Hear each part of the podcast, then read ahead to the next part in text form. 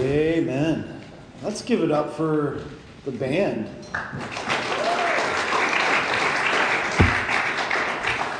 You guys have a name or selling CDs later? You just CDs. I just dated myself so bad. guys are like, what are CDs? Ah, uh, how did we sleep last night? Great. Yeah. I know how the uh, I know how the boys' room under my room slept or didn't. Ah, so good. I want you to grab your Bible and let's let's get back into Philippians chapter three. As you open, I want to just say this: no matter if you're a Christian or not, sin is frustrating, and sin is a problem. If you're a Christian or not, sin is frustrating. Sometimes your sin has immediate consequences. Shows up with parents, with a family member, with friends. Sin has a way of, of ruining those relationships, of messing those up, and you get caught and you get in trouble, and your life gets complicated. So it's true, sin is it's frustrating and it's a problem. And that's especially true in the life of, of a believer, of a, of a Christian. It hurts our relationships with the people that we care about. It messes things up and it causes you to feel guilt and shame. But of all of the consequences and side effects of sin, the one that I think is the most threatening, the one that seems to be the most troublesome, is that it can cause a believer, especially a young believer, to doubt their salvation. It's one of the worst sort of ripple effects of sin. You begin to doubt the reality of your new life in Christ. And believers, and again, kind of newer, younger believers, often have to face this very question what's the deal with sin? What's going on? Does sin mean I'm not saved? Did I do something wrong? Do I need to get saved again? Get asked that question a lot. Uh, again, just way of reminder a Christian is someone who, who's recognized that they're a sinner. And they know that their sin is a problem and that their sin has, has separated them from God. They're not in right relationship with God because of their sin and they trust in what God has done to fix that problem. They trust in what Christ did to fix that problem. That he came and that he died and that he gave his life for your sin. A Christian is somebody who believes in that and, and trusts in that, and they believe that Christ paid for their sin, and they know that this salvation is a gift from God. The Bible tells us that, that this belief comes from God, that salvation's from God. David wrote that in Psalm chapter 3. Jesus said that in John chapter 3 that this salvation, that this new birth, it's from God. Last night we talked about it for a second in the Q&A. Ephesians chapter 2, Paul tells us that we're dead and it's God who gives spiritual life. And of this sort of new life, this divine transformation that happens, the Bible also says that if anyone's in Christ, he's a new creation. 2 Corinthians 5 17. That who you used to be is no longer who you are anymore. So it makes sense that a Christian would ask, What now? I'm supposed to be a new creation. I'm supposed to have this new life. What about sin? Is this sin in my life mean that I'm not a new creation? Does it mean that I'm not saved? What does this mean? If you're wondering that this morning, or if you've ever wondered that, Paul has the same concern for not only his own life, but the life of these believers here in Philippi. Paul knew, even as a as a Christian that he wasn't perfect. He knew that. He, he knew he wasn't sinless, but he didn't have to fear because of what Christ had done. And that's the same way that you need to think, if indeed you truly are a Christian. Sin shouldn't cause you to doubt your salvation. It, sh- it rather instead should cause you to realize that you have a growth problem, that you need to grow in your faith, to grow in your obedience to the Word of God. Kind of a big idea for this morning. If you don't think right about sin, you guys, listen, you won't have the joy that you're meant to have as a Christian. You must think right about sin. It's going to be so hard to have joy in the Lord when you're doubting your salvation all the time, when you're doubting whether or not this relationship actually exists. So here's how we protect our joy for a Christian. Let me just say this again sin is not a salvation problem, it's a growth problem. God saved you from sin. He set you free from it, and His desires that you would grow to be more like Him. So, as we come back to the letter of Philippians this morning, I want you to know that, that Christians protect their joy in the Lord by thinking right about their sin. Christian knows they need to grow and they, they want to grow in their faith. This morning, just three principles that are, are vital for the, for the Christian life, vital for living this life, vital for spiritual growth. Let's, let's just read our passage and then we'll, we'll talk about these this morning. We'll start in verse 12. God's word says, Not that I have already obtained this or am already perfect, but I press on to make it my own, because Christ Jesus has made me his own. Brothers, I do not consider that I have made it my own, but one thing I do, forgetting what lies behind and straining forward to what lies ahead, I press on toward the goal for the prize of the upward call of God in Christ Jesus. Let those of us who are mature think this way, and if in anything you think otherwise, God will reveal that also to you. Only let us hold true to what we've attained. Last night we started to look at the source of, of Paul's joy. Paul had such joy, not in who he was, not the family that he was born into, not all of the things he had accomplished in his life. His joy was in knowing Christ. His joy was secure in who he was in his relationship with Jesus. And verses 8 to 11 is kind of where we ended last night. Paul said he wanted to know Christ above all. He wanted to know Christ more than anything, and that was his, his treasure. That was the thing he loved the most.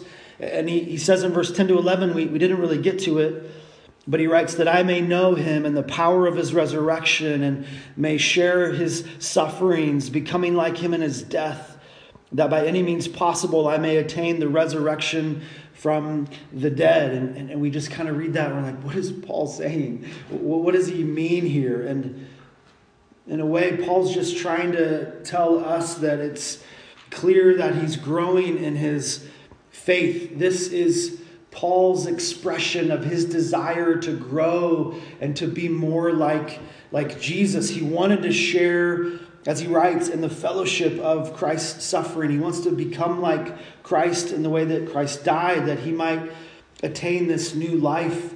He's just looking forward to a time when he's made completely like Christ. That's what he's saying. I want to be like Jesus as much as I possibly can. That's what Paul's saying with all this. And that will come at the resurrection. Paul knows that when, when he is finally in the presence of the Lord, he knows he will finally be sinless. That's a moment that Paul's looking forward to a lot. And he talks about that moment a lot. He's motivated by that moment, that future moment when he'll stand before his Savior so much. But he knows he's not there yet. And so, in the meantime, he's living like Christ wants him to live. He's pursuing holiness. He wants to be like Jesus as much as possible. So, Paul, just kind of review, has this permanent joy in the Lord because he knows he's saved and he knows it's not by anything that he's done. And Paul wants that same joy for these believers here, and God, through his word, wants that same joy in your life. If you're a Christian, he wants you to have that. He wants you to know what this joy is about. And part of that joy comes from knowing that it has nothing to do with you. It's not because, we learn from Paul, it's not because you're awesome, it's because Jesus is awesome. It's because of what Christ did. It's not your works, your righteousness, but you're saved by what Jesus has done, and you're saved by his righteousness. So, Paul's warning the Philippians here to keep their joy in the Lord by making sure first that they're thinking right about their Savior. Because of his salvation, Paul's serious about living the way God expects him to live, living the way Jesus wants him to live. He wants to be more like Jesus. He wants to be more holy. He can't wait to see Jesus face to face. He can't wait to be done with sin. And with sort of all that in the blender here this morning, with that in mind, Paul now warns these believers next to think right about their sin. If you don't, your joy's in jeopardy. So sin's still a problem. And I get that. And we should have those thoughts. We can want to be like, like Jesus wants us to be as much as possible, and we can have the best intention, but reality is sin is still a problem. Temptation to sin is still lingering. Knowing that and, and knowing the damage that sin can do to the joy of a believer Paul gives some really helpful instruction to help us think right about our sin and to make sure we still have joy in the Lord. We have these three truths to help every Christian think right about their sin. And here's the first one you're not sinless yet. If you're taking notes, that'd be a good one to write down. I'm not sinless yet. Verse 12. Paul writes, Not that I've already obtained it or am already perfect but I press on to make it my own because Christ Jesus has made me his own. Now, what is the, the it? Paul says, I've not obtained it. I don't think I've laid hold of it yet. The it or the this is what he's talking about in verses 10 to 11. It's this becoming like Jesus in perfect holiness. That's what he's talking about. And Paul's just making it so clear uh, he's not there yet. He knows he's not there yet. He says, I've not obtained this. I'm not perfect. I'm not sinless. Verse 13, I don't think I'm sinless yet. So, in other words, Paul's saying, I'm not deceiving myself when it comes to sin. I'm thinking right about it. I, I know sin is still a problem. I know I need to work on it and fight against it. I know I need to grow. I know I need to be more like, like Christ because I'm not sinless yet. In verse 15, he even says, if you don't have this attitude, if, you, if you're thinking differently, implying that if you think you're sinless, well, you're not. And you need to think right. Paul even says, I'm, I'm praying that God will, will show this to you. God will show this to you. Will not be perfect until that day we stand before Christ. We're moving towards that day and we're longing for that day. The older you get, the longer you deal with sin and the consequences of sin, the more you long for heaven, the more you long for that moment when sin is no more. But until then, we're just on our way and because of that, you and I need to think right about sin. And I think it's helpful to even just admit it. Can you even imagine what a, sinless person would be like? I mean, it's, it's, it's crazy that you, you never lose your temper and you never have a bad thought. You never tell a lie. You never even just embellish the truth just a little bit. You're never selfish, never prideful, Someone who never thinks the wrong thing ever, never says the wrong thing ever, never does the wrong thing. A lot of you didn't even get out of your bunk bed this morning without proving how impossible that is. It's impossible.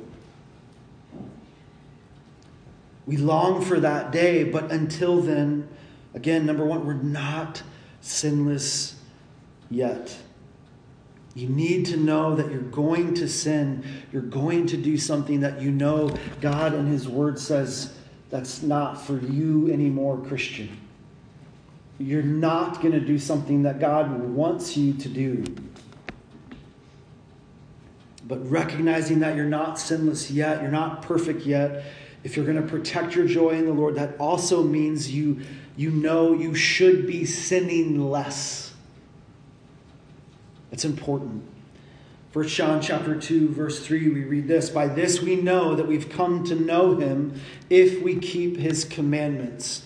The one who says I've come to know him and doesn't keep his commandments is a liar and the truth is not in him. John says whoever keeps his word in him the love of God has truly been perfected. John says don't lie to yourself. Don't lie to yourself. You're going to sin, but on the other hand, don't think for a second that it doesn't matter. Don't think that you shouldn't be fighting against sin. Or to use Paul's word, don't think that you shouldn't be putting sin to death. Romans chapter 8. Don't think that you shouldn't be living in obedience to Christ and his word. True salvation will always display itself in a growing love for obedience to Christ that new life in Christ, it leads to this desire to want to know the Word of God and want to obey the Word of God. True salvation always will display itself in a growing hatred of sin.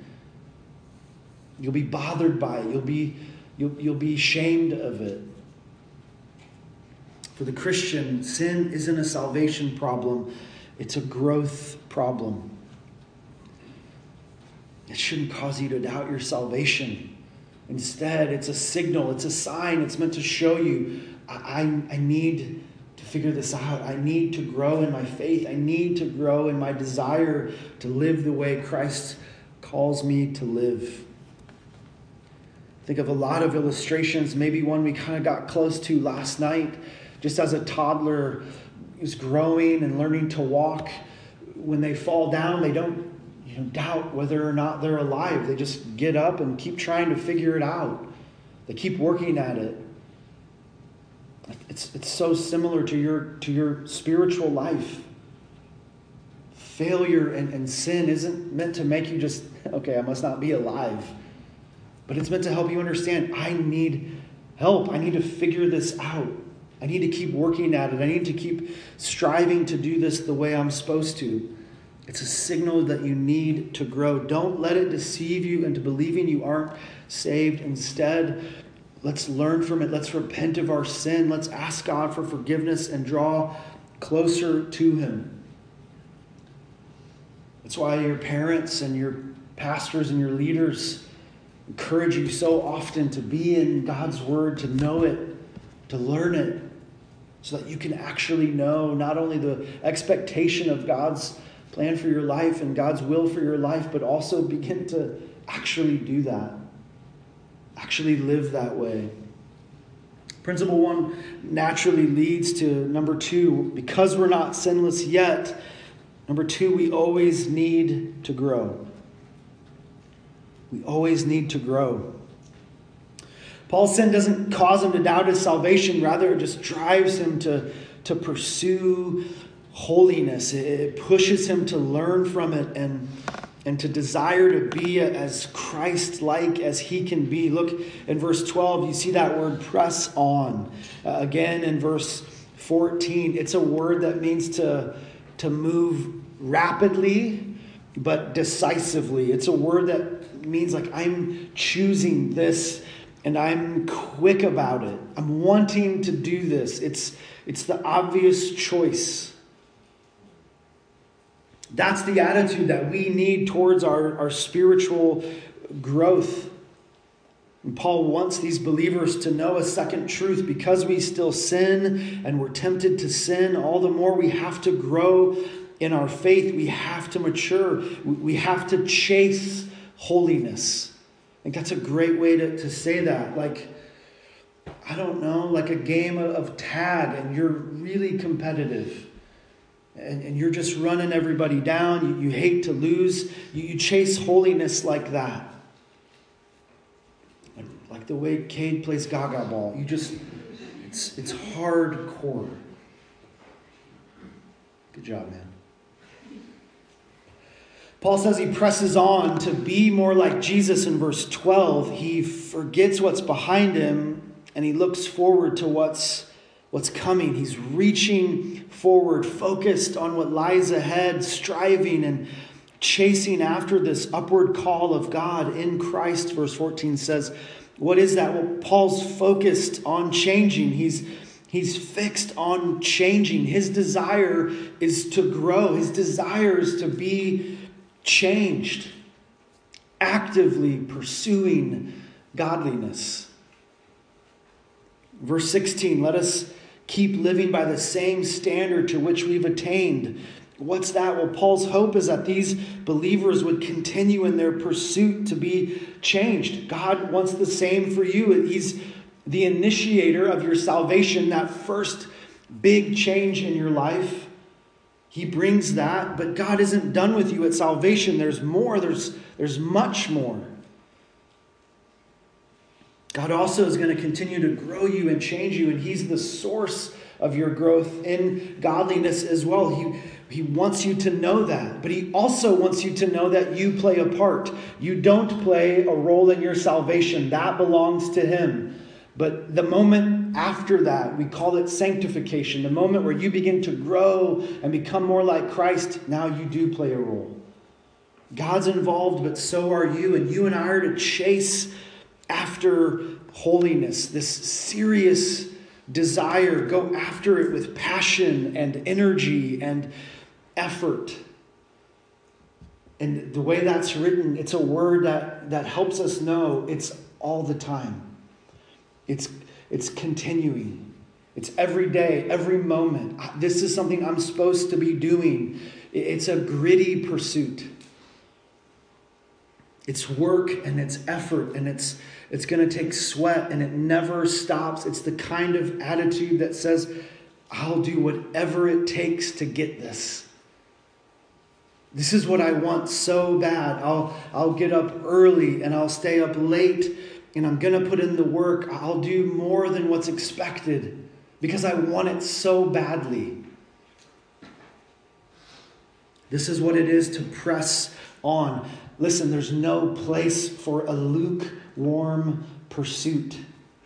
Like I'm kind of interested sometimes, but other times, like I'm kind of not. There's just no place for an attitude of average, of mediocre pursuing holiness. I was at a camp last weekend, and almost every meal was like flavorless. it's just you you blindfold you would have never known what you were eating. It's it's just like a, a bland like what is that? It's the same way some of you pursue holiness. Like it's just it's nothing. It's so mediocre. It's so blah. And Paul says here that is not the way we chase holiness. I, I want it more than anything. More than anything, I want to be more like Christ. I want to be more like the way Jesus wants me to be. This thing that He's turning me into, this person, this young man, this young woman who I am in Christ. I want to be that more than anything. It's an attitude that says, I'll do whatever it takes to have a deeper knowledge of Christ and His plan for my life. So, that wanting, that attitude, you guys, I just want you to know it, it leads to this, uh, this, this desire to be active. It, it helps me know that I have to do something. I can't just like sit on the couch and grow in godliness. I have, I have a role to play in this as a believer, especially a new one. Don't doubt your salvation when you sin. Instead, let it motivate you and drive you to chase holiness. Let that frustration motivate you to be more godly. Stop making excuses. You're not too busy. You're not too young. God's not asking you to give up too much. He just wants you to stop pursuing those things that lead to death and instead chase after those things that lead to spiritual life. Live the way He's calling you to live, which, by the way, will be a much happier, much more joyful life. We shouldn't be surprised by that. All this connected to our joy in the Lord, our pursuit of holiness. It's meant to be active and extreme, but understand that it doesn't mean it's the only thing. You can play sports. You can get good grades. You can work hard in school. You can have hobbies. You can enjoy God's creation. You can experience and be blessed by all those common graces that God gives. But just know that as a Christian, my spiritual growth is always meant to be top on the priority list. It's always meant to be number one. God wants to be number one in your life, and that's not just a salvation thing, that's an always thing. He wants that first spot. Verse 14, pressing on towards the goal like Paul, we must never ever rest with where we are at today as a Christian. Never be satisfied. Never think you know enough. Never think you don't need to, to keep growing. You know, it reminds me of a, of a story. My first moments as a youth leader was, was meeting with a, a young man who clearly wasn't pursuing holiness. He wasn't interested in, in really living the Christian life. We met for weeks, and every week I encouraged him in the same thing, and it was to read this. We, we had a section of scripture we were studying, and every week he came with the same excuse I've already read it. I don't need to read it again. I've read it once, and I, it'd be a waste of time to continue to read it. Waste of time to read it again. And my heart broke for him, thinking that he believed he knew all he needed to know. Thinking that, you know, he was good, content with where he was at. Wanting to grow in your faith should always be true of you. Knowing Jesus better and this is how we know him better, knowing him more. And it's through his word that we, we know him more. Living this life, displaying the fruit of his spirit to those around me, that's going to come with more time here. Living the way he's called me to live, being this light, being this salt, that, that's going to grow as I spend time in His Word. It doesn't matter if you're in junior high or high school. It doesn't matter if in your 20s or your 40s or your 60s. Even on the last day of your life, you should be saying to yourself, How could I be more like Jesus today? What could I do to grow in my pursuit of being more like my Savior? We must keep growing. Sin in the life of a believer, it's a signal that there's a growth problem. And this leads us to just one last principle. Quickly, Christians know they're not perfect yet, and they know they still need to grow. And a Christian, number three, looks to Jesus for help. They look to Jesus for help. Embracing the truth about our sinfulness all the time can be draining can be tiring, chasing after holiness every day. What is it that motivates Paul to keep at it? Well, it's no surprise, at least it shouldn't be, that he's motivated by Christ. He says in verse 12 that he presses on for a reason. He, he chases after holiness. He's motivated by the reality that Christ has made him his own. Your Bible may say laid hold of his life. Paul's saying, as a believer, that he belongs to Jesus. We're his. In other words, Paul says he wants to grow to be more like Jesus, not so that Jesus will accept him, but because he already has. He knows he's in Christ, and that, that just motivates Paul like, like none other. And that should motivate us as well. We should want to grow because of what we already have by faith in Christ. If you're a Christian, you're, you're His. You belong to Him. He's made you His own. You're this new creation, and you should live like it. He's given you life, and you should live. Paul doesn't just say, Look, Philippians, you're saved. Can we just downshift a little bit? Can we pump the brakes a little bit on this whole like living like righteously thing? Can you calm down and give it a rest? Not at all. He says, Because I'm accepted by Christ, I'm won by Him. He's laid hold of my life. He says, It's my desire to, to chase holiness and speak truth to myself about sinfulness and my need for growth in godliness. And then listen to what he says in verse 14 I press on towards the goal for the prize of the upward call of God. Listen to these last three words in Christ Jesus. I think there Paul is telling us how he does it, how he chases after godliness and holiness. How does he do it? It's in Christ Jesus. He knows he doesn't have the power to do this on his own. Christ is at work in his life. He's, he's not able to make this change all by himself. So he knows he needs help. But catch this he knows his source of help. He knows that it's Christ that he needs. And if you're a believer, God is that same source of help for you. God's calling you to recognize you have a lifetime of growth in front of you, and He wants you to know that He'll be right by your side, helping you every step of the way. He's going to show you your sinfulness. Maybe this weekend. Maybe this coming week, this next month, this next year. And He'll continue to do that year after year, showing you areas of your life, sometimes areas you're not even, you weren't even aware of.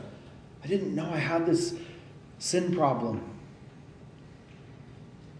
And as God exposes you in that, you need to think, this, boy, this isn't okay.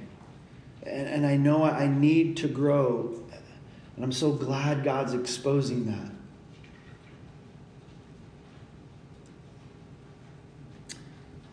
Sin is trying to cause you to doubt your salvation.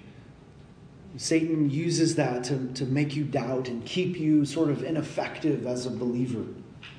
But God's exposing sin in your life so that you grow. And your response should be I want to. Lord, thanks for showing me that. Yeah, it hurts. It's hard. This is going to be tough.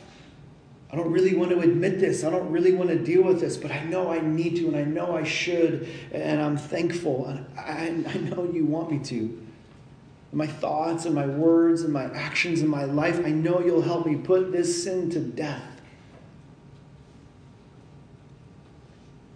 That's thinking right about sin. If, if you live that way, you guys, that's thinking right about it. And getting back to sort of our big, big idea, that will absolutely protect the joy that you're meant to have in the Lord. It'll keep you where you need to be joyful in the Lord. Before we close, let me just say this. I, know I've said this a few times sin isn't a salvation problem. That's only true if you're genuinely a Christian. If you haven't put your faith in the gospel, if you haven't put your trust in Christ and what he did to save you from sin, listen, sin is absolutely a salvation problem. And it will always be a salvation problem for you. John 3:36 Whoever believes in the Son has eternal life. Whoever does not obey the Son shall not see life, but the wrath of God remains on him. you may be thinking, what, what do I do? What's the, what's the help? What's the solution? Paul says in Romans 10 whoever will call upon the name of the Lord will be saved. You could do that this morning talk to your small group leader. You can talk to Pastor Scott about that. You can talk to me about that. I'd love to help you understand how to know for sure that you're saved, how to how to work through that process. That's so true. This is the only way that sin won't be a salvation problem. That's if you trust in Christ for forgiveness. But for the Christian, don't be confused. When you sin, it's awful and it's something that you need to repent of and pray and ask God to forgive you. But learn from God's word. As a Christian, don't let sin cause you to doubt your salvation. It's a growth problem. You're going to sin, but if you're truly in Christ, you're going to grow. How do I know? Let me give Paul the last word in chapter 1, verse 6. Paul says, I am confident of this very thing, that he who began a good work in you will perfect it until the day of Christ Jesus. Father, thank you for your word. Thank you for teaching us and showing us the truth about our salvation and about our sin. Father, help those who are truly saved to have assurance uh, of their salvation, to know that sin in our life is a sign that we need to grow. Father, would you, by your Spirit, help us to grow? Expose sin. Give us hearts to change, desires to change, or desires to obey your word. Make us more like you, we pray. In Jesus' name, amen.